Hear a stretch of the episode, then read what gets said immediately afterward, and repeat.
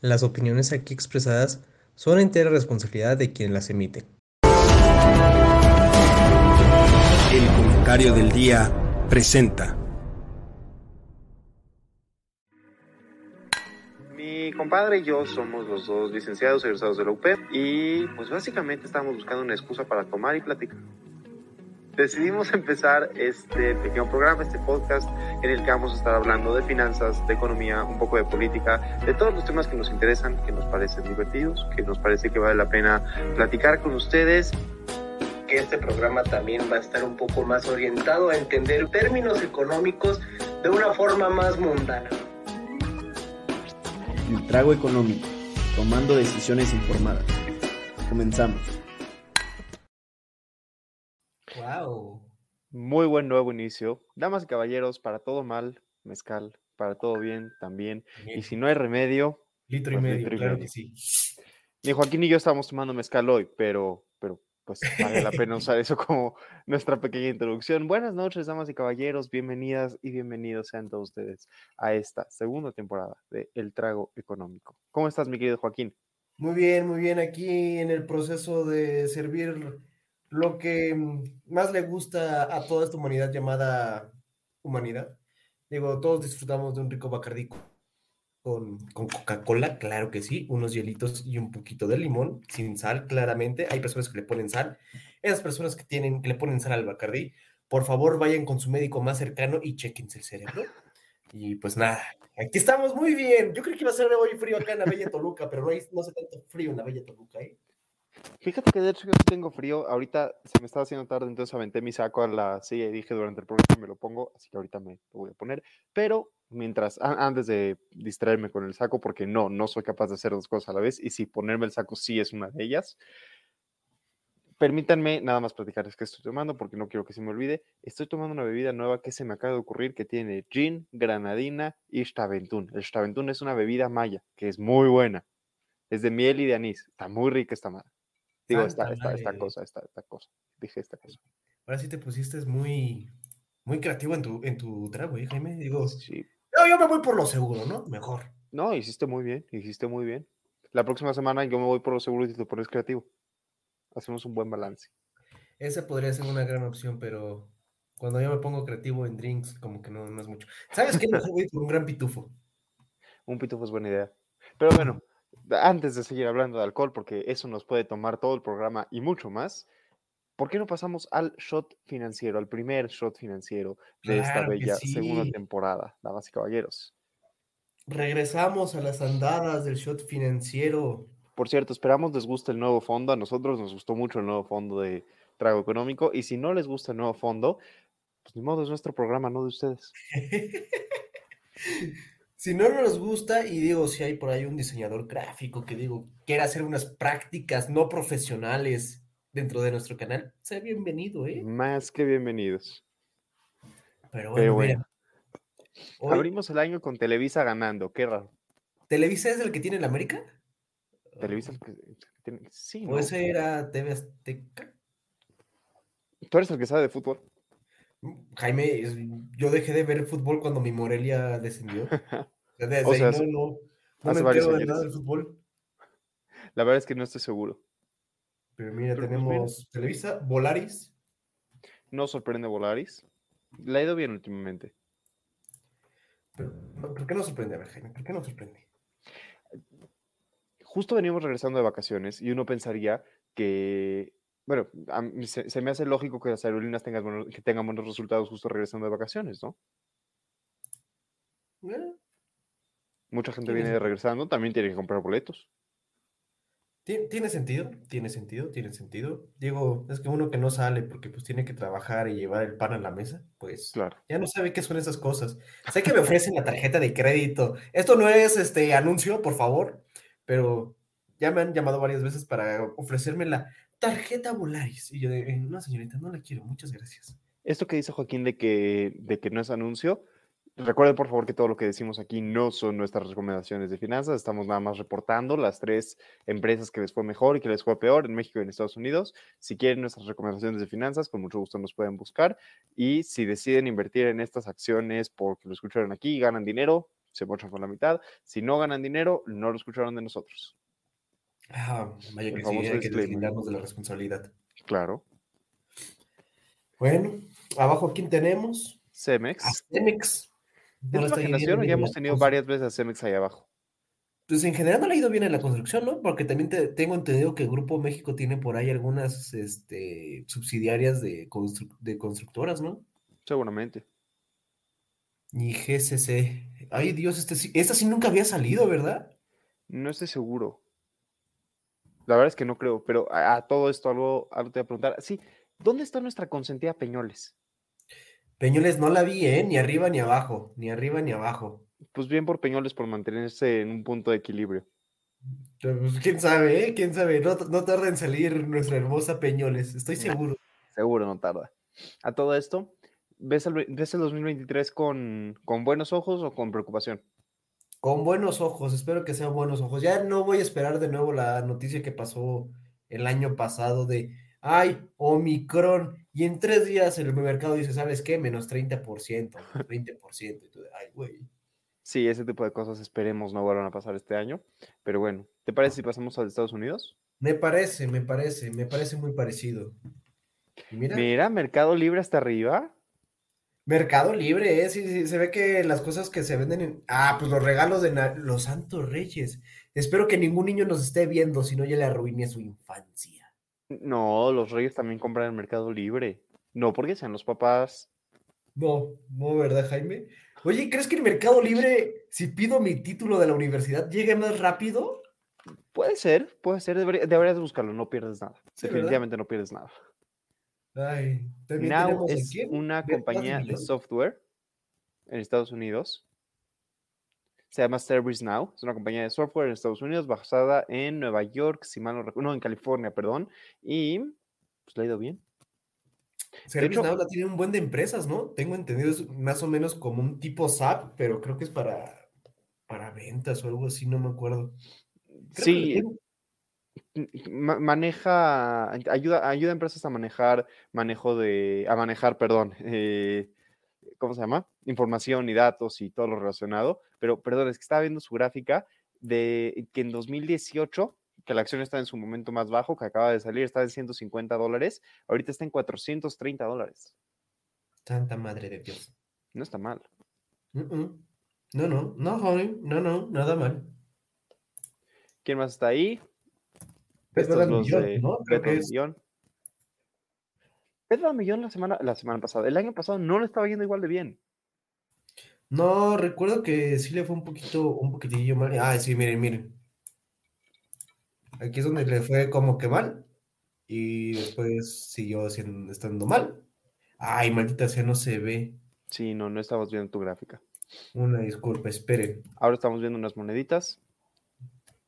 Eh, sigue sin verse, ¿verdad? Sí, sigue sin verse. Ah, ya ahí se Ah, ve. ahí está. Eh, jeje, pues sí, tienes razón. Tiene razón, Jaime, lo que dice. Que hubo el año pasado, recordarán que estuvo en el top 3, pero de abajo, como dos, tres veces, justamente por estas dos jorobitas de aquí. Y pues, como que no se ha recuperado, ¿eh? No, aunque ese pequeño aumento que aparece hasta el final sí es el más agresivo en mucho tiempo. Ujú. Vaya Pero bueno, deseémosle bueno a Bed Bath Beyond. Mientras tanto, Emerson Electric, compañía eléctrica, también en Estados Unidos, aparece hasta abajo. Dish. Qué raro que Dish hasta- aparezca hasta abajo. Es que no se distinguió del mercado. Damas y caballeros, disculpen a Joaquín. tenía que hacer el chiste, está buenísimo. Disculpen a Joaquín, ya ha sido una semana cansada, nuevo año, Me muchas van a sacar, ya me van a sacar de esa mucho transmisión, ya me trabajo. están amenazando. Podemos ignorar el chiste. Y por último está Lumen Technologies. No se confunda con Hiperlumen, el- la tienda de papelería que está aquí en México. Hiperlumen eh, perdón, Lumen Technologies, se- eh, basada en Luisiana, ayuda a temas de seguridad y servicios de eh, almacenamiento en nube. Ay, Dios mío. Qué buen chiste, la verdad. Qué buen chascarrillo me, me eché, la verdad. Dios mío. Jaime, en verdad. Mi- Si no pego mi como economista y no pego con mi sonidero, voy a morir de hambre, pero voy a morir de hambre haciendo chistes malos. Fair enough, me parece justo. Ah, todo esto, les habíamos, a partir de la próxima semana trataremos de tener cada semana también el resumen de cómo le fue a las principales bolsas de México y Estados Unidos, el Standard Poor's, el, ay, perdón, me distraje, el índice de la Bolsa Mexicana de Valores, nada más para que les puedan echar un ojo, no nos vamos a detener mucho, pero, pero sí, esta semana yo había pensado en buscarlos y para serles franco, se me pasó. Pues igual lo podemos hacer, ¿eh? Con el que, con el que tenía, el Python que tenía de, de lunes este negro, recordarás ahí que, vi, que vimos las cuatro diferentes bolsas. Lo puedo poner fácil, entonces no, no hay tanto problema. Entonces, para la siguiente, vamos a tener tres shots, porque dos no son suficientes, porque una es ninguna, dos es una, y como una es ninguna, empezamos otra vez, ¿o cómo iba? Sí, una cosa. Eh, sí. Y tres No. no son multitud, que nadie les mienta. Pero bueno, en todo caso, ¿por qué no pasamos al tema de la semana? Esta semana, y caballeros, les queríamos hablar acerca de las clases sociales.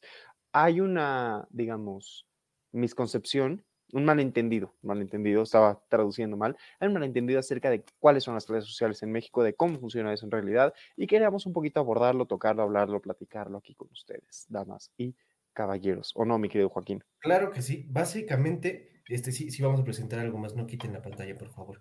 Este, básicamente, este programa el día de hoy salió por un enfurecimiento mío. De que, o sea, de por sí, digo, aquí muchos de los que nos están viendo seguramente se, burla, se habrán burlado de cuando Samuel García dijo, pues un salario, pues humilde de, no me acuerdo si fue, dijo 40 mil o 60 mil pesos. 50 mil, ¿no? No me acuerdo, dijo una cantidad exagerada, ¿no? Sí.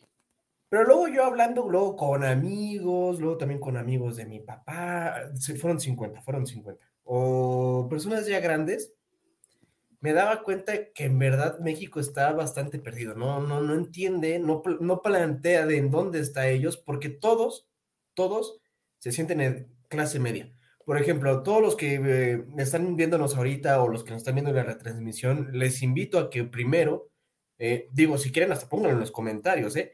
pongan qué, qué clase es usted, ustedes a la que creen que, que pertenecen, clase baja, clase media, clase alta, y todas las combinaciones que quieran, ¿no? Pero Sí, se piensen vale decir media es- alta, alta media alta, alta baja baja. O se vale decir, yo soy hijo de Andrés Manuel y a mí me mantienen, entonces pues soy alta. ultra alta. Sí, entonces para eso tenemos esta hermosa presentación que el INEGI nos ayudó, o sea, Que, espera, antes de que, de que nos metamos, dos cosas. Primero, Joaquín, tienes la de 2016. ¿Qué pasó? ¿Qué pasó? La de Jaime, 2020. ¿tienes la del 2020? Es que Tengo la la de encontré. 2020, dame un segundo, ahorita la saco. Pero en lo que voy a ah, aquí está, ya la tengo abierta. Es que Ah, justo la usé, la usé esta misma semana. Pero en lo que, ah, perdón, ante- antes de, de que entremos ya directo a la gráfica, déjenos, les explicamos un poco de qué es, o sea, qué, qué son estas cosas que van a ver aquí. Básicamente, damas y caballeros, el INEGI cada dos años, me parece que es cada dos años. Dos años, correcto. El INEGI cada dos años hace una encuesta que se llama la Encuesta Nacional de Ingreso y Gasto de los Hogares. En esa encuesta, avísenme si están, sí, avísame Joaquín si no están viendo mi pantalla, porque según yo ya la deberían de estar viendo. Pero en Ah, esa no, encuesta, no, te lo estamos viendo a que- ti completamente, Jaime. Tienes Ah. todo el escenario. Gracias, gracias. Saludos a todos. Pero bueno, en lo que aparece en la pantalla, este, les decía, el, el INEGI hace esta encuesta donde revisan cuánto ganan las personas, cuánto ganan las familias, cuánto ganan los hogares y en qué están gastando su dinero, qué están haciendo para, perdón, qué- a qué lo están destinando. Esta encuesta, que se publica, le- les decía, cada dos años, en 2022 todavía no se publican los resultados. De hecho, si mal no recuerdo, hubo un problema con la encuesta y no se terminó de hacer. Algo así acabó pasando. No les puedo decir con claridad porque no me acuerdo. Pero aquí tenemos los datos. Bueno, aquí, aquí tenemos los datos de 2020. Los del 2016 están mejor, ¿eh? No no es cierto. Lo más, lo más creo, creo que la, la tabla, da- todo esto podríamos pasar con tranquilidad. Creo que lo primero y lo más importante que ver está en esta tabla. Ya casi llego. Yo no me iría tan abajo, ¿eh? Yo diría mejor echarnos ahora sí como más o menos el, el storytelling de cómo va la cosa. O sea, cómo, cuántas personas hay por, por casa para entenderlo más o menos, porque eso también nos ayuda esta encuesta. Eh, cuántos hogares hay, cuántos son urbanos, cuántos son rurales, para poder entenderlo. Porque todo se va como que desgajando y termina en, esta, en una de esas este, tablas que muestra Jaime, Me parece bien. que eh, no, debe estar más abajo, ¿no? A ver, porque la primera seguramente siempre es la metodología, características del INEGI Sí. 2020. Todo esto es atributo- atributos destacables de cómo se hizo, diseño estadístico, de cómo lo fueron llevando a cabo. Eso yo creo que sería bueno también medio mm, explicarlo, ¿eh? En, en palabras mundanas de cómo es que se hace, porque obviamente el INEGI no tiene ni el dinero, ni el tiempo, ni los recursos para decir, ¿sabes qué? Voy a ir a preguntarle a todas las casas cuánto gana, ¿no? Entonces lo que hacen es que de- dentro de una muestra, que no recuerdo cuántos son, pero son alrededor de como de 90 mil familias, 90 mil 150 hogares. 105.483. Ah, mira, ahí vienen, ahí vienen. El, el total de la muestra, toda esta muestra fue representativa para los 126 millones 760 mil 866 hab- habitantes que estamos en México. Entonces, lo que se hace es extrapolar los, los datos de la muestra, pero haciendo una muestra eh, confiable. Eso ya es otro proceso que llevan eh, en estadística, que no creo que lo quieran ver, son bastantes demostraciones estadísticas y muchas matemáticas que no creo que la queramos ver aquí. Pero, ojo, algo muy importante, algo muy importante de esto, con estos 105.483 hogares, estas viviendas, es suficiente para representar a toda la población. ¿Por qué? Porque están diseñadas de esa forma. O sea, no quiero que se queden con la idea de que agarran 105 mil al azar, porque entonces se agarran a los 105 mil más ricos de México y agarran a Carlos Slim y a eh, Salinas Pliego y a todos los más ricos de México, pues sí, México va a parecer Noruega. Y si agarran a los más pobres, México va a parecer Venezuela. Agarran una serie de viviendas prediseñadas, preseleccionadas, que son justamente las que representan a todo, a todo México de manera proporcional. Sí, esos ya son procesos estadísticos bastante muy ya avanzadillos, ¿no? Pero bueno, esto es parte del diseño. Estos son temas sobresalientes de... Creo que esto se va a ver a detalle más adelante. Sí, sí, sí, sí. Este es el cuestionario, el tipo de información. Este, el cuestionario se hace a personas de 12 años o más. Este, los integrantes del hogar se consideran los de 18 años o más. Am, o sea, el- los cuestionados de los hogares se consideran de 18 años o más. Hay cuestionario para negocios, para personas menores de 12 años, etcétera, etcétera, etcétera. Y ahora sí empezamos con características de los hogares. Arranca. Los importantes. Que mira, pues, como pueden ver, hemos ido creciendo en población, porque el total de hogares pasó de 32 en el 2016 a 34 y luego a 35 en 2020. Entonces, las variaciones porcentuales fueron por ahí respectivamente el 4.3% y el 3.9%. Eh, los integrantes de todos los hogares, es decir, la población total, pasó de 120 a 123 y a 126 millones respectivamente cada año. Entonces, luego, según yo, la tabla que viene abajo es básicamente la división de los total de los integrantes entre eh, el número de casas y ahí nos da más o menos el promedio del tamaño del hogar, que Aquí son es donde- 3.66%. O sea, mira, ya hemos reducido el, el tamaño de, de de personas por, por hogar, por hogar. Justamente, justamente en todos los años y de hecho en casi todos los rubros. Si se fijan, en 2016 había 3.66 personas por hogar, hoy en día hay 3.55, no es mucho menos, pero es una, una reducción. ¿Qué significa esto? No significa que estén dividiendo a su hermanita a la mitad y entonces sean tres personas y media hermano. Significa que en dos hogares, en uno van a haber tres personas y en otro van a haber cuatro, y en otro van a haber dos y en otro van a haber seis, y así más o menos, y se va promediando hasta que en promedio son 3.55. Por favor, no traten de cortar a sus hermanos a la mitad para tratar de estar de acuerdo con el promedio de los resultados de la encuesta.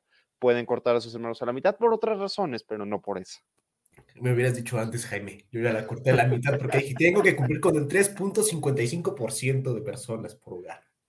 Ahora, algo que me parece interesante es que si se fijan, los integrantes del hogar de 65 años o más crecieron bastante comparado con 2000, per- perdón, o sea, fueron, si se fijan aquí en la, en la última columna, te apunta a cuánto creció cada población, ¿no? Entonces, por ejemplo, los integrantes de 65 años o más crecieron 10.9%. Que dirás, pasaron de punto 3 a punto 33, no suena mucho, pero lo importante no es el número total, lo importante es que si están creciendo a esa velocidad, significa que sí está aumentando la esperanza de vida en México, aunque sea poco. Ujú, Y que posiblemente la pirámide, conforme va pasando el tiempo y vaya pasando más, la pirámide poblacional, que se supone que tendría que ser así, va a terminar siendo así, o sea, invertida. Sí. Y eso no es bueno para México. México, cuando ha tenido una pirámide así, o en los años que hemos tenido una pirámide así, hemos tenido un bono poblacional, la oportunidad de aprovechar muchos jóvenes que quieren trabajar para crecer. Una vez que la pirámide se invierte, pues ya no tienes ese bono poblacional. Ahora tienes muy pocos jóvenes que tienen que mantener a, muchos adultos. Eso no es bueno. No porque, no porque no queramos tener muchos adultos, sino porque los adultos mayores, si no trabajan, entonces se vuelven para el Estado un tema económicamente complicado. Correcto, correcto. Por eso ya es que reformaron por ahí las pensiones y todo eso. Efectivamente. Y ahora sí, entramos a la parte de los ingresos. Ingresos totales. En Ujú. 2020, el hogar promedio en México ingresó trimestralmente 53.798. Damas y caballeros, antes de que, antes que nada, necesitamos que, que quede bien claro este número. 53.798 pesos, 54 para redondear, cada tres meses, porque esto es trimestral, en todo un hogar. ¿Qué significa esto? Que si esos 54 mil pesos los divides entre los tres meses y los 3.5 miembros del hogar, ahí tendrías cuánto le toca a cada persona. Vamos a hacerlo. Joaquín, ¿tienes una ¿Por mes? a la mano? Claro, ya le hice. Claro, claro. Mira, por mes sería en promedio que un hogar recibe 17.932.66 pesos en promedio por mes. Eso, si lo dividimos entre los 3.55 personas que son por hogar, eh, quiere decir que cada persona del hogar está aportando un promedio de 5.051.45 pesos al mes. Y damas y caballeros, esto es en 2020. La pandemia acaba de entrar. Esto es antes de que la pandemia hiciera todo el caos que ha hecho en los últimos dos años. Imagínense cómo están los datos ahorita. Esto claramente bajó. Entonces, de saque, de saque. Cuando ustedes traten de pensar si están por debajo o por arriba del promedio en México, pregúntense si ganan más de 17 mil pesos al mes, porque eso es lo que gana todo un hogar en México. Entonces, si tú solo o tú sola, mi estimado escucha o mi estimada audiencia, mis queridísimos, Estimade, escuche. Estimades. Porque ya somos inclusivos. No es cierto. porque somos inclusives, si usted gana más de 17 mil pesos, de saque, considérese muy afortunado. Ujú. Vaya que sí. Pero espérese, espérense, espérense. Ahorita no Porque estamos más, llegando al sí. detalle. Ahorita Esto vamos no a llegar al detalle para que digan, ay, yo estoy por aquí. Entonces ahí van, van a ver, ¿no? Aquí es lo que decía Jaime, que son trimestrales, Sí, el perdón, promedio trimestral, corriente total trimestral, este, shala. perdón. Chalala. su- Sí, esto es pequeñas vicisitudes, digamos. Esto, es- esto tiene que ver con el alquiler de la vivienda, 6.568 pesos en promedio, renta de propiedad 2.720, otros ingresos 44 pesos, este, lo cual es ¿Por qué todavía más triste. 44 pesos? ¿Mande? ¿Por qué tanto 44 pesos, maldita? ¿Quién sabe? Demasiado. Pero esto tiene que ver con ingresos. Esto es, esto es lo que gana gente por, por alquilar su vivienda, por rentar la vivienda o... eh, eh, perdón, perdón. Este... Más bien aquí es ay, como viene el, el- el ingreso, ¿no? Porque el primero es ingreso por trabajo, que es subordinados, por así decirlo, que ya estás ante Hacienda como sueldos y salarios u honorarios, o sea, lo que tú estás recibiendo por ofrecer un servicio. Después de eso vienen las transferencias, que ojo, sí son bastante importantes, porque recordemos que en estos, en estos últimos, ¿qué? Dos años, las, mes, las mesadas, ¿o ¿cómo? ¿Mesadas? Es como, es como una mes- remesas, las remesas. Remesas. Perdonen ustedes, el cerebro ya lo tengo un poco apagado. Las remesas han significado mucho del PIB de México y justamente aquí vienen. Por ejemplo, esas son las transferencias que, hay- que existen. Un ejemplo de, puede haber más. Y luego ya vienen, el, en tercer lugar, las, este, los ingresos por, alquiler. por alquiler de vivienda y de propiedad. Esto es lo mismo, pero una grafiquita bien bonita. Fíjense cómo aumenta, ha se ha reducido de 2018 a 2020 las percepciones por trabajo. Eso no es bueno. Queremos que la gente gane dinero por su trabajo, no por otras cosas. No por remesas, Andrés Manuel. No por remesas Andrés Manuel. Y bueno, esta es la misma, lo mismo que estábamos hablando, pero una tablita donde te pone cómo estaba en 2016, cómo estaba en 2018 y cómo está ahorita en 2020. Y de nuevo, el ingreso por trabajo ha disminuido, el ingreso por rentas ha disminuido, los únicos que han aumentado son el ingreso por transferencias y el la estimación del alquiler de la vivienda. Y fíjense, el ingreso corriente promedio ha bajado de 2000, perdón, de 2018 a 2020, el ingreso corriente promedio es menor. Esto sí es alarmante, la verdad, amigos. Mismo caso, pero un poquito más desagregado. Desglosado. Ujú. Mismo caso, son grafiquitas. Y aquí es a lo que queríamos llegar. Ahora sí, ya Los este deciles, nuestros queridos deciles. Déjenme tomar para esto. Claro, yo por lo menos si gusta le voy explicando aquí a la audiencia qué son los deciles. Los deciles es, digamos, agarras a toda la población, la partes en 10 pedazos, obviamente, un pedazo cada uno, y entonces los vas este, clasificando por el primer 10%, el 20%, 30%, 40%, 50% de la población. Y luego están em, conformados de, de forma que es ascendente. El decil 1 es el más pobre, el decil 10 es en el que vive Carlos Slim, para que lo tengan en cuenta. O sea, son los más millonarios. Entonces, conforme vamos avanzando los deciles, 1, 2, 3, 4, 5, 6, 7, 8, 9, 10, nos vamos volviendo más ricos, ¿ok? Ahora, Entonces, recu- algo, algo súper importante que recordar, porque mis alumnos de Derecho se confundían muchísimo con esto, todos los deciles tienen la misma cantidad de personas. O sea, si en México había 126 millones de mexicanos, en el decil 1 hay 12.6 millones, en el decil 2 hay 12.6 millones, en el decil 3, damas y caballeros, hay 12.6 millones. Obviamente esto es en promedio y por ahí se puede perder una o dos personas que, que en el decil equivocado y que los acomodó mal el INEGI, no pasa nada.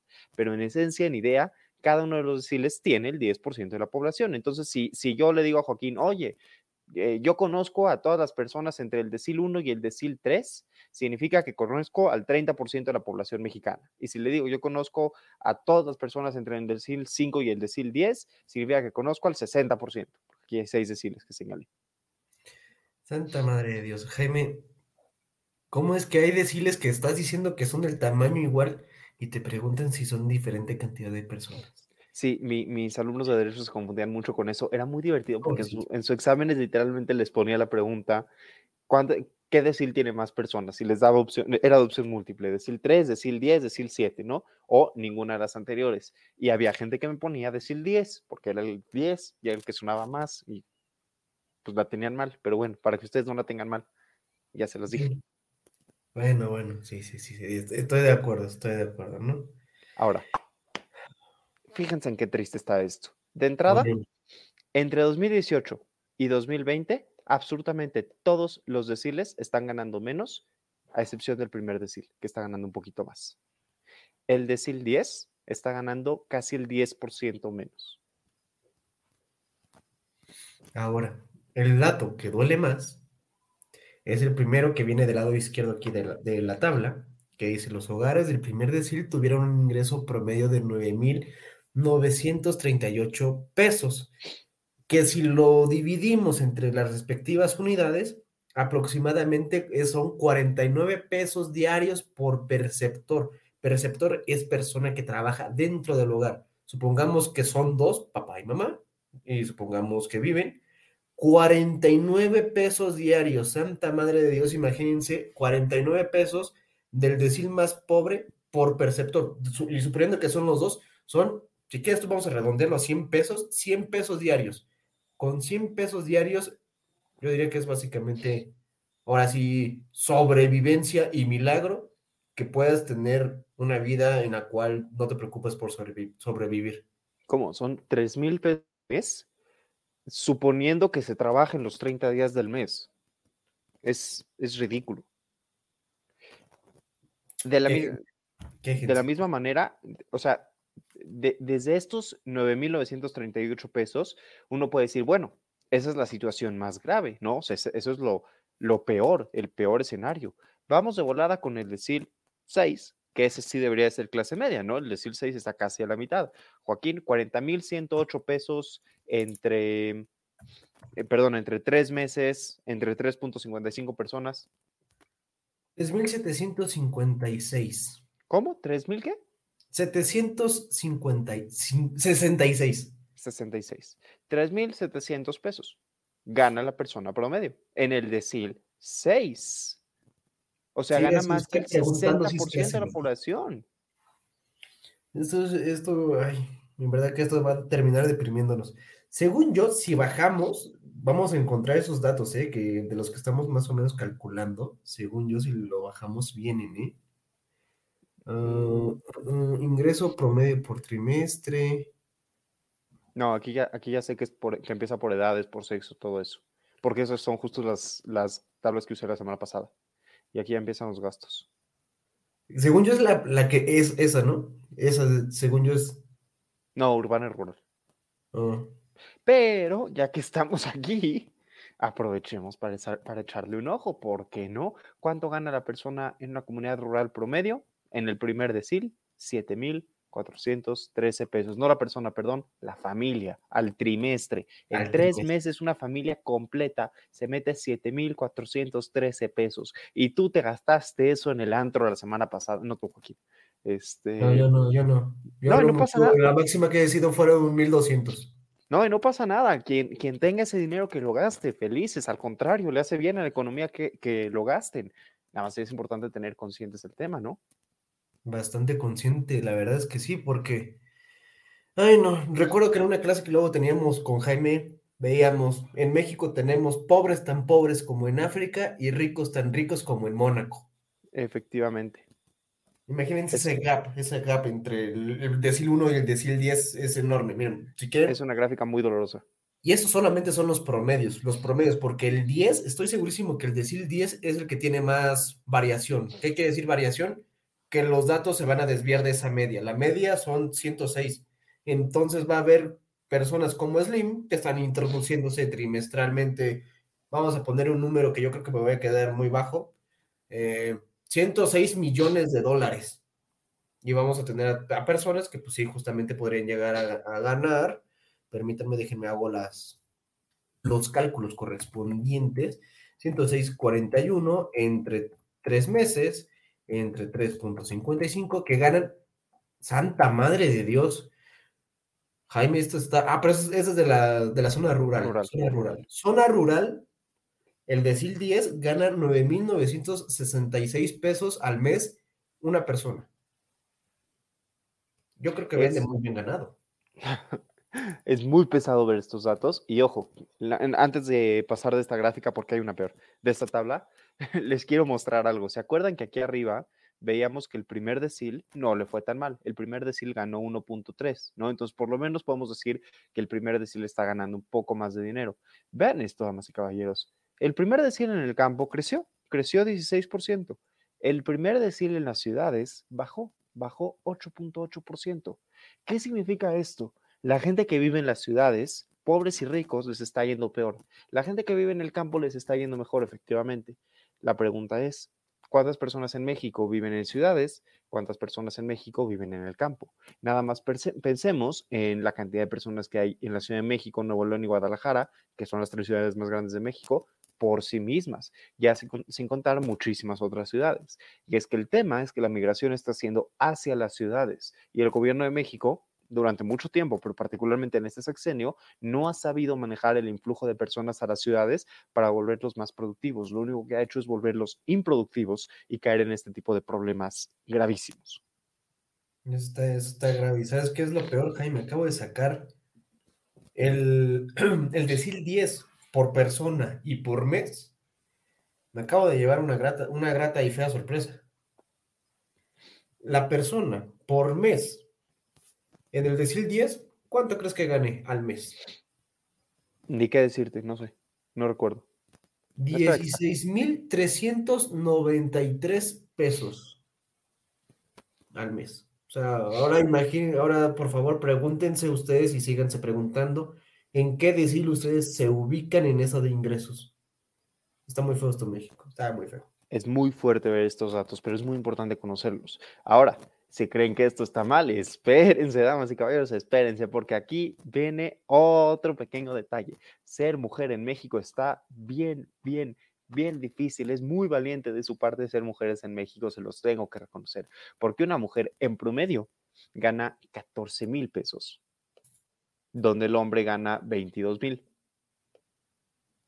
Y eso es...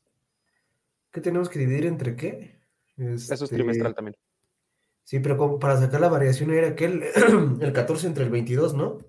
El 14, entre el 22. Ah, sí, sí, sí. Ay, no, apate. O el 22 entre el 14. Ah, no, ya, ya, ya sé, no, ya. En promedio, entonces, el hombre está ganando 34.30% más. Y fíjense en esto, una mujer eh, gana menos que un hombre en todas las categorías. O sea, de repente uno puede pensar que capaz que las mujeres más grandes ganan más o las mujeres más jóvenes ganan, algo así, pero no, no, no. En absolutamente todas las categorías las mujeres ganan menos, en absolutamente todos los años. No hay un solo año donde digas, ah, sí, no, aquí las mujeres, no, no, no, no pasa eso. Está muy, está muy feo esto, Jaime. Y los, los crecimientos que va ganando cada, cada persona conforme aumenta la edad son mucho menores entre mujeres y hombres. Entonces la desigualdad se vuelve mayor. Ahí les va. La mujer, eh, perdón, el hombre a los 12, entre 19 y 12, entre 12 y 19 años gana 6 mil pesos, la mujer 4 mil. Para cuando ya tiene entre 20 y 29, el hombre está ganando 14 14 mil pesos más, la mujer está ganando 10 mil pesos más. En 10 años más, el hombre está ganando casi 10 mil pesos más, la mujer solo 4 mil más y así, etcétera, etcétera. Fíjense en cómo entre los 40 y los 49 y los 50 y los 59, la mujer solamente sube 40 pesos más. En 10 años la mujer empieza a ganar 40 pesos más. En 10 años. El hombre, por otro lado, baja un poco. Ahí sí. Ay, no puede ser. Había, un- había otra, ¿no? En la que decía cuánto, cuánto consolidaba los últimos tres deciles y los primeros tres deciles, y esa estaba abrumadora, creo. No estoy seguro. Pero ahorita la buscamos. Pero fíjense en esto, esta, esta gráfica a mí me parece, es- esta tabla, perdón, a mí me parece muy reveladora, porque en esta, en esta, uno puede pensar que mujeres de 12 años, pues ganar 4 mil pesos, eh, capaz que tiene sentido, ¿no? Una niña de 12 años vendiendo dulcecitos o algo así. Pero fíjense en esto, una mujer, todas las mujeres que hablan alguna lengua indígena, 7 mil pesos al trimestre. A mí me parece que ese dato es muy revelador. Por lo menos a mí me parece que eso es muy marcadamente revelador. Una mujer indígena gana 7 mil pesos al trimestre. Está grave ser mujer en México, está grave ser mujer indígena en México. Bastante, bastante, no es. Ya me estoy deprimiendo, Jaime. No te deprimas, hay buenas noticias. No hay buenas noticias, ayuda. Ah, no, Jaime. no ayuda tanto. No, no ayuda. No pero bueno, es- esa también está buena, ¿no? Porque ahora sí aquí te podrías llegar a ver hasta los, ¿cómo, se- cómo se dice? Los payoffs, no, no, no, no, no, payback, no, tampoco los, las ventajas de, de terminar una, un grado escolar, ¿no? Secundaria, preparatoria, profesional y posgrado. Pues aquí sí se ve bastante la diferencia, ¿no? O sea, a lo más primaria completa, vamos a ponerlos en totales para que distinguir ahorita, porque pues distinguiéndolos nos vamos a deprimir más. Son 10 mil, acabando la secundaria son 15 mil, más o menos el 50% más. Luego terminando la preparatoria son 18 mil, son 3 mil, son como el 5% más. Y luego terminando la, la universidad son 34, ahí sí podríamos decir que es el, Casi que- el doble. El doble. Y terminando un posgrado, otra vez se duplica. Que eso sí es importante. Fíjense en esto, para mujer ahí sí la diferencia, perdón, para, para hombre ahí sí la diferencia entre tener un posgrado y no tener un posgrado está, está dura, está densa. Pues también De de, de 48. ambos lados, ¿no?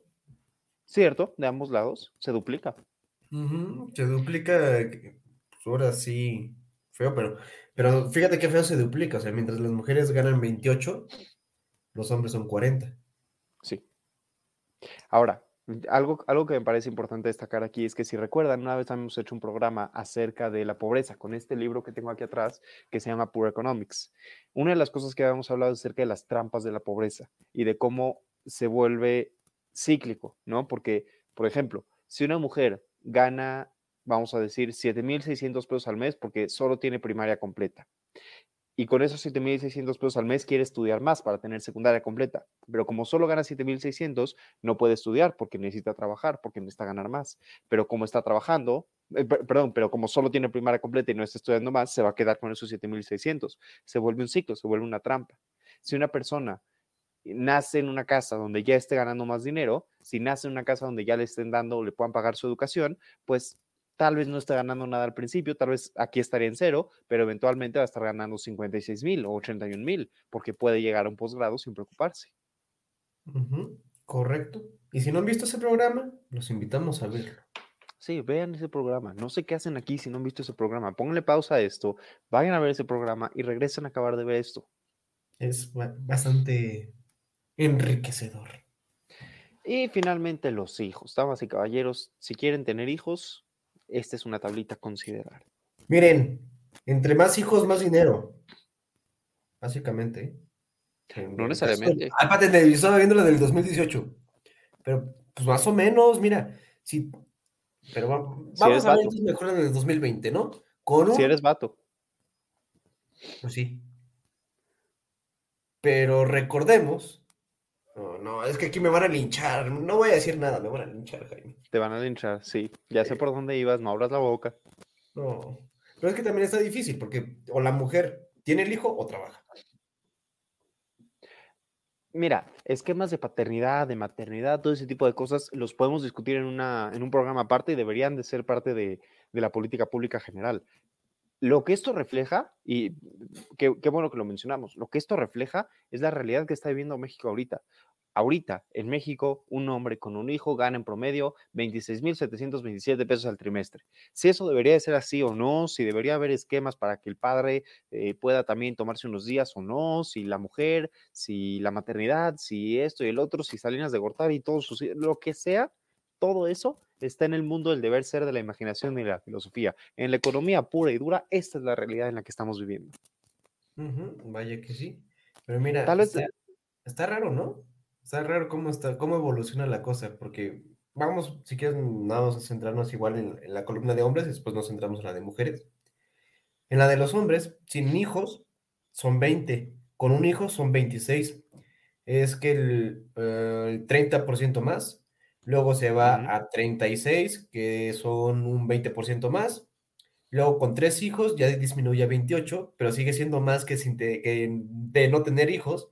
Y cuando tienes cuatro hijos o más, sigue siendo más dinero que no tener hijos. Pero ya es menos que tener solo uno. Sí, pero sigues ganando más que sin tener hijos. Eso, eso está bastante, bastante raro, ¿no? Igual podría llegar a decirnos que la cantidad de personas que deciden ya tener un- hijos son personas ya consolidadas y que se creen económicamente independientes y suficientes para poder tener una familia. Aquí fíjate si estaría interesante poder tener la columna del promedio total de hombres y mujeres, porque ahí podríamos ver cómo toman las decisiones en pareja. Porque mira, si un hombre está, si, si tienen dos hijos, el siguiente año puede que tengan un tercer hijo y el hombre va a ganar dos mil pesos menos y tal vez dicen, no pasa nada, podemos vivir con dos mil pesos menos. Pero si la mujer también trabaja, ahí hay que considerar que la caída para la mujer es bastante más significativa. Va a pasar de ganar 16 a ganar 12, va a perder cuatro mil pesos. Entonces, como familia, dejan de ganar seis mil pesos en total.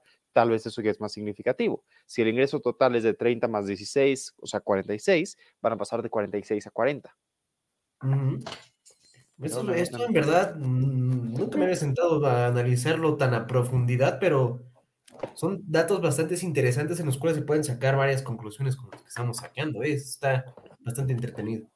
Efectivamente, porque si se fijan, todo lo que estamos haciendo Joaquín y yo ahorita es ver la, la tabla y decir, ok, si tenemos estos datos, entonces la realidad debería de significar esto, esto y esto. Puede que estemos equivocados, puede que ninguna mujer y ningún hombre jamás en México se hayan puesto a preguntarse cómo va a afectar sus ingresos el tener hijos. No creo que sea el caso, pero podría ser. Estamos tratando de hacer las conjeturas más probables. Sí, Ahora- y, re- y recordemos que el trabajo de un economista es decir qué cosas se supone que van a pasar y luego la otra mitad de su tiempo es decir por qué no pasaron las cosas que dijeron que iban a pasar. Efectivamente. ¿Te, te sabes el chiste del economista y la lata de atún? No, ¿cuál es? Luego te lo cuento. Ah. Pero, pero en todo caso, busquen el chiste del economista de lata de atún. Pero en todo caso, antes de continuar, fuera de todo lo que les podamos decir de estos datos y fuera de todo lo que se pueda sacar de aquí, creo que algo muy importante es darnos cuenta de esto. Redes sociales, TikTok, Facebook, Instagram, etcétera, nos han dado la impresión de que por vivir en un mundo global, estamos comparados con el mundo global. Seguramente usted que nos está escuchando, que se considera clase media o que al principio de este programa se consideraba clase media, es clase mediero en el mundo, comparado con los más ricos de Nueva York y los más ricos de Londres y los más ricos de, de Venecia, probablemente no estamos a su altura. Y comparados con los pobres más pobres del, del Caribe o de África o de a- Asia o lo que sea, incluso de México, tampoco estamos de ese nivel. Sin embargo, en la realidad de nuestro país, que es donde vivimos y donde nos desarrollamos, no podemos creer que somos el promedio, porque si creemos que somos el promedio, estamos limitando las soluciones que le podemos dar a los verdaderos problemas que tiene México. Nos vamos a creer esta idea de que si solucionamos nuestros problemas, cualquiera los puede solucionar porque viven igual que nosotros porque estamos en el promedio. Eso no es cierto. Eh, eh, una duda, Jaime, ¿ya habla- hablamos de la paridad de compra con el índice Big Mac? No, Que digo, podría ser buen ejercicio, digo, después de haber hecho este programa, que fue como comparar tus ingresos de forma local, compararlos ahora sí, como dirías tú, si quieres hasta con los más millonarios de Venecia, conforme a la dureza de tu, de tu moneda, que es justamente el índice Big Mac. De hecho, te iba a decir que ahorita nos quedan 15 minutos. Podemos pasar a la cruda política, dejar en pausa esto y la próxima semana nos echamos la otra parte, la otra parte de esta encuesta que habla de los gastos, que esa de hecho es mucho más prometedora y habla en lugar de, de, qué tan mal estamos ingresando, nos habla de qué tan mal estamos gastando. Sí, me, me- parece correcto, ¿eh? Me parece correcto. Y ahí podemos meter el índice del Big Mac y también podemos buscarles esa gráfica que les hablábamos hace rato acerca de cómo tenemos a los ricos más ricos del mundo y a los pobres más pobres del mundo. De acuerdo. Está el, el, el videito ahí, ¿no? Pues entonces pasemos a la cruda política. Pasemos a la cruda política entonces. Corre video.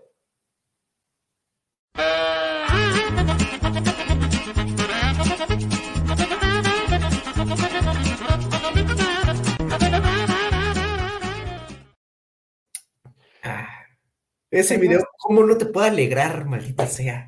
Efectivamente. ¿Extrañaste las mañaneras de tu presidente? No, para nada. No, yo tampoco.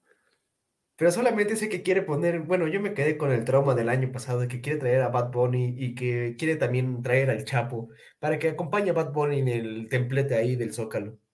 ¿Cómo está eso? No, no, no, no, ¿no escuchaste eso del, de- del Chapo ¿Del que lo quieren repatriar? ¿No? Bueno, pues ya ves que se extraditó, entonces lo, lo quieren volver Ajá. a traer por cuestiones de salud y porque allá la está pasando muy mal. Mira, Eso dijo su abogado. sí, su sí supe que se le estaba pasando mal el Chapo, pero no supe que AMLO se lo quería traer. Bueno, no, no, no, bueno, nunca lo ha dicho AMLO. Y ni el gobierno Ah, ha hecho ah. ni nada, pero no me sorprendería, ¿no? Interesante. Este, ok, ¿por qué no empezamos? Le- Les, le- les voy a platicar sé que la mañana. Dice nuestro presidente que se resolvieron problemas en el sector eléctrico con empresarios canadienses. Si recuerdan, a- ¿fue a principios de este año o a finales del pasado? A principios de este, ¿no? Sí, que se reunió con el presidente de Estados Unidos, Joe Biden, y el primer ministro canadiense, Justin Trudeau, quien sigue estando tan espectacular como siempre. El Trudeau no envejece, a diferencia de Biden. Biden envejece muy rápido. Pero al parecer ayer el, pre- el presidente de México se reunió con empresas de Canadá a petición del primer ministro para que los atendieran y se resolvieron temas con el gabinete económico acerca de algunas de sus preocupaciones. Ok. Mm, AMLO va a buscar que a partir de este año las operaciones de carga más importantes no sean en el aeropuerto de la Ciudad de México, sino que sean en el aeropuerto Felipe Ángeles, o sea, la parada de autobuses aéreos de Santa Lucía. Pues eso está ok, ¿no?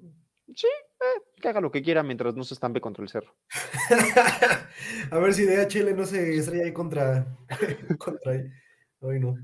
Leí un reporte a principios de 2021 que decía que el aeropuerto de Santa Lucía estaba proyectado para ser uno de los aeropuertos más peligrosos para pilotos en el mundo. No me dio, no me dio tranquilidad, Joaquín, no me dio nada de tranquilidad. Pero Pues es que Jaime, Sí, sí. No, no se puede, no se puede con la, con la oposición, Jaime. O sea, eh, ¿has escuchado de ese, esa canción que dice, si tú tuvieras fe como un granito de mostaza, tú le dirías a las montañas, muévanse? Pues la oposición tuvo mucha esperanza y antes de, bueno, ya cuando estaban construyendo la IFA, mágicamente movieron un monte para allá y pusieron también mamuts. Es La oposición puso ahí el cerro. Claro que sí. Pero- Están conspirando en contra de Andrés Manuel. Sí, claro. Pues velo. Pero en las buenas noticias, el gobierno dije- dice que tiene medicamentos garantizados para este año y para 2024, lo cual nos debería de dar muchísima tranquilidad porque hubo desabasto este año otra vez. El único problema es que López Obrador dijo lo mismo al principio de 2022 y pues no hubo. Entonces, o sea, confíe usted como quiera, pero López Obrador ya había dicho esto y no pasó. Ahora dice que ya hay abasto garantizado para 2023 o 2024. Recémosle a Dios para que no esté mintiendo esta vez, damas y caballeros. Recémosle a Dios porque AMLO no lo puede todo, pero Dios sí. ¿Sabes qué? Espero que más bien haya hecho pedir una disculpa con. ¿Quién era? Creo que es Pisa, la que tiene básicamente sí un monopolio aquí en México de distribuidor de medicinas, sobre todo las de cáncer y que mejor haya arreglado ahí las cuestiones con, con Pisa o no me acuerdo si es Pisa, Sanfer o algo así, no, no me acuerdo, es una farmacéutica enorme que sí tiene mucha participación en México. Más bien yo espero que más bien haya hecho de nuevo lazos con esa farmacéutica y que pueda otra vez proveer todos los medicamentos que estaba proveyendo. Mi estimado Joaquín, tienes demasiadas esperanzas para este hombre. Jaime, pedir nada cuesta. Pedir nada cuesta. Un último detallito, AMLO agradece a trabajadores del IMSS por su labor durante la pandemia. O sea, la pandemia ya acabó, la pandemia ya se fue, ya se murieron muchísimas personas y ahorita le pareció a López Obrador que era buena idea agradecerle a los trabajadores del IMSS por la labor durante la pandemia. Sí, sí soy sobrecrítico de AMLO, estoy muy cansado de López Obrador.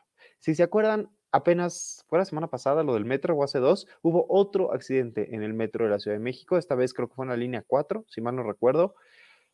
Ya, ya no tengo paciencia. De verdad traté de tener paciencia. Les juro que por más que me escuchen ser crítico de López Obrador al principio de su gobierno, yo trataba de medio defenderlo y decía, su, estrategia contra el guachicoleo, por ejemplo, al principio de su gobierno me pareció muy buena. Trataba de defender sus logros para decir que había cosas que estaban haciéndose bien, que había esperanza, todo eso, pero ya, ya acabé. Este año sí me van a ver echarle darle con todo a López Obrador como nunca antes, porque esta vez ya sí estoy cansado, ya. Mira, Jaime, hoy justamente creo que está muy bien este tweet. Déjeme, déjeme, eh, lo estoy buscando. Un tweet de nuestro gran profesor Arturo Dam, que es referente a los, eh, a los políticos, ¿no? Déjenme, de, denme cinco minutitos en lo que rápido lo encuentro, porque este hombre tuitea como si no tuviera nada más. Bueno, pues es que está jubilado, ¿verdad? No, no, no estoy diciendo que no haga nada. Es muy inteligente el señor. Es muy inteligente. Pero déjenme ver. Un reporte, por cierto, hablando de un reporte de expansión, indica que AMLO ha hecho más de 61 mil afirmaciones falsas en sus conferencias. 61 mil 79 para ser exactos. Este se publicó en septiembre de 2021. O sea, ya tiene año y pico. Ay, no lo encuentro. ¿Dónde está? esperen, esperen, esperen. Si no lo encuentro, Sí, no lo voy a tener, aquí lo voy a te tener que parafrasear. No, no pasa nada, ¿eh? Nosotros aquí tranquilos, no hay prisas.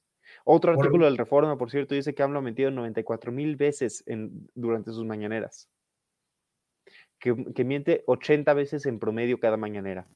Santa madre de Dios.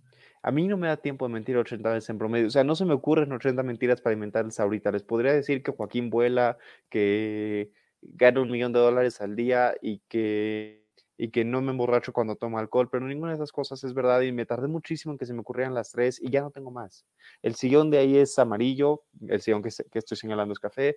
no sé leer, sí sé leer, Ya pero no es fácil mentir. Ya tienes el tweet. Palabras de, bueno, no palabras. Escritos de Arturo Dam sobre tweet.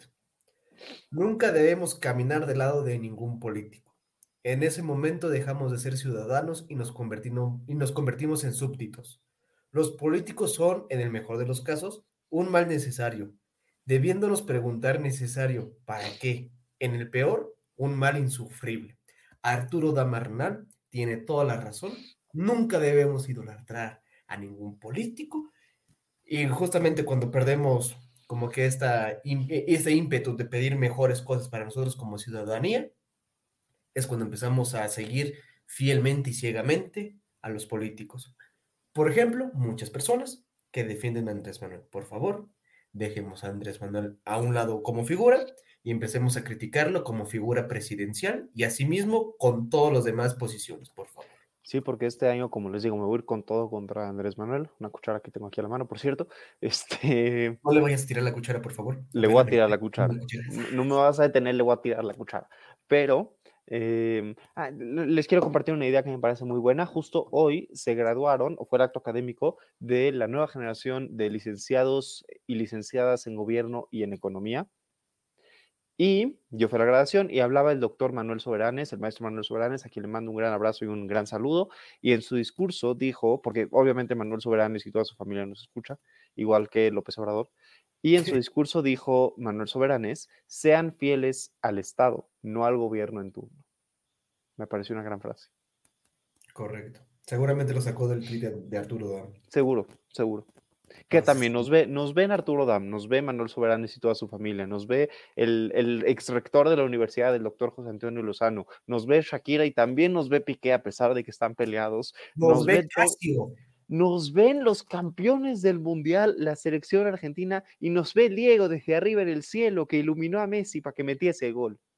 Ay, santa madre de Dios, Jaime. ¿no? También nos ve, si- bueno, si ya estamos pues, ahí echando porras, también nos ve del Int, que no sé Nos cómo ve nos del Int. del pero nos ve del Int, está bien. Claro que nos ve de Lind.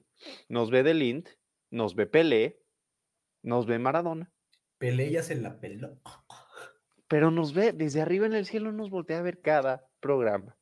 Así que, damas y caballeros, ustedes también véanos, porque en esta segunda temporada nos vamos a divertir, vamos a criticar a López Obrador un poco más que de costumbre, vamos a tomar un poco más que de costumbre, vamos a, sí, porque ya me la acabé, vamos a pasarla bien, vamos a platicar, vamos a hablar de otros temas. Hoy veníamos cansados, veníamos cansados, y no será la última vez, normalmente llegamos un poco cansados, pero es parte del, fu- del furor, de, de la idea, del, del folclore, perdón, del programa, llegar un poco cansados. Llegar cansados, empezar a echar la chorcha sobre política y economía y pues echarnos un drink. Y así como ustedes también lo disfrutaron, pues compartan también el programa. Queremos tener más views, queremos superar y, te- y ser el programa número uno del comentario del día. Así que, Queremos ser el programa número uno de Latinoamérica. Sí, por favor, compártanos. No sean mala onda. Y Si me mandan en- ahí un screenshot, les mando una picafresa. Sí, sí. Joaquín va a distribuir picafresas por todo el país a quien nos mande screenshot. Claro que sí, me va a salir más caro el envío que la picafresa, pero con gusto lo hago. Efectivamente, efectivamente. ¿Y qué creen, damas y caballeros? No, nos- no solamente nos pueden escuchar en YouTube, nos pueden escuchar en Spotify, nos pueden escuchar en Apple Podcast, nos pueden escuchar en Google Podcast, nos pueden escuchar en, en el coche mientras van caminando, mientras van manejando, en Amazon Podcast. Pueden, pueden mandarle este programa a sus mejores amigos si les gustó, a sus peores enem- enemigos si no les gustó. Pueden mandarle este programa a todas y a todas las personas que se las puedan imaginar. Usen toda su imaginación, usen su corazón y los llevará muy lejos. Y síganos en nuestras redes. Por favor. Pues yo me despido, Joaquín, ¿tú te despides? Nos despedimos. Hasta Nos la próxima. despedimos. Buenas noches. Buenas Hasta- noches. Y deja la, la silla, la silla girando igual que López Dóriga. Sí, claro.